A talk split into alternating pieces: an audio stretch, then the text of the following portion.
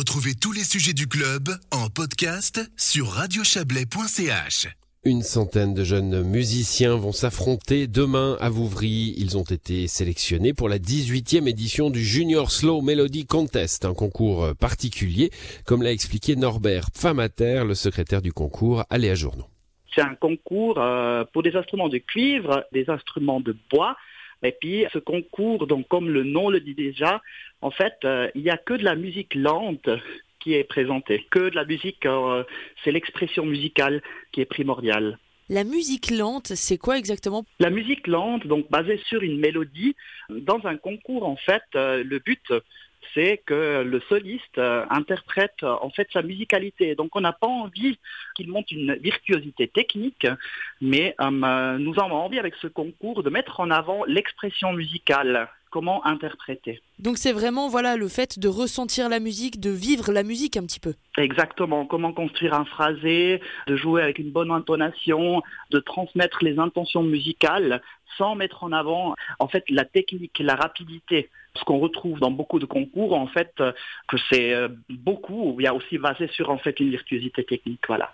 Et dans les, instruments justement à bois et à cuivre, est-ce que cette euh, musicalité, c'est quelque chose d'important? Je pense déjà la musicalité, c'est important pour tous les instruments. Vous allez rire, mais même quelqu'un qui joue de la caisse claire à, la percussion, moi, je pense qu'il n'a pas les mêmes moyens à disposition qu'un instrument de cuivre ou un instrument de bois. Parce que ces instruments, en fait, ils sont capables de jouer des notes tenues, ils sont capables de jouer un crescendo et un décrescendo. C'est des choses que, par exemple, avec un piano, on ne peut pas faire ça.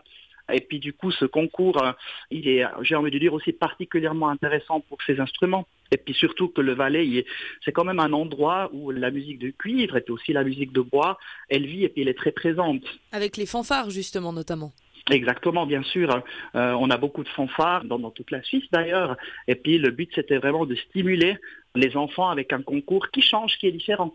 C'est un concours qui existe déjà depuis euh, plusieurs années, c'est la 18e euh, édition. Il y a beaucoup de candidats cette année Dans une année normale, le record de concours était à passer 500 solistes sur une journée, donc c'est euh, une gestion énorme. la version 2021 n'a pas eu lieu à cause du Covid. Puis maintenant, on a relancé le concours, mais c'est sur une forme différente. Donc cette année, il y a 325, sauf solistes qui ont participé. Mais en fait, le concours, il a été organisé différemment. On a d'abord fait en fait une qualification en ligne. Ça veut dire les jeunes solistes, ils ont envoyé une vidéo de leur prestation. Les jurys, ils ont jugé cette prestation et on a pu, et puis là on est très très content, qualifier 104 solistes pour euh, la journée de concours, donc qui a lieu ce samedi euh, à Vouvry.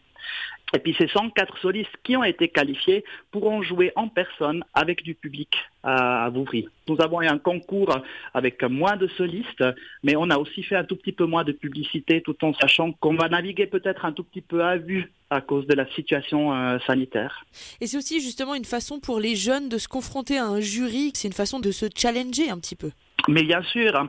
et puis euh, d'autant plus que c'est de nouveau en présentiel parce que ces concours online, ces concours vidéo, ils ont eu euh, pas mal de succès hein, durant le Covid parce qu'on n'avait pas d'autre choix. Et puis là, en fait, on, voit les deux.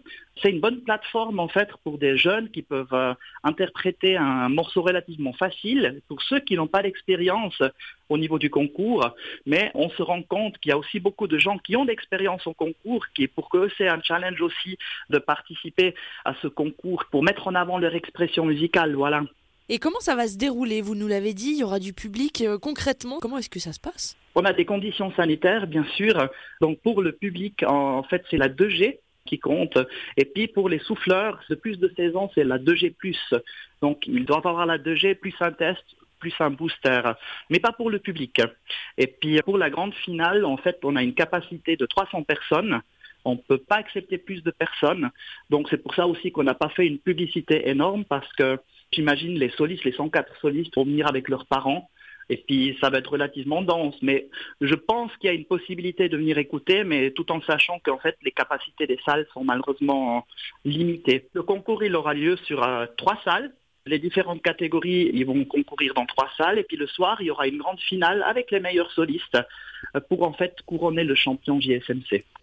Entretien mené par Léa Journaux, c'est la fin du club pour ce soir et cette semaine à l'édition ce soir Léa Journaux, Serge Jubin et Quentin Fray. Bonne soirée, bon week-end.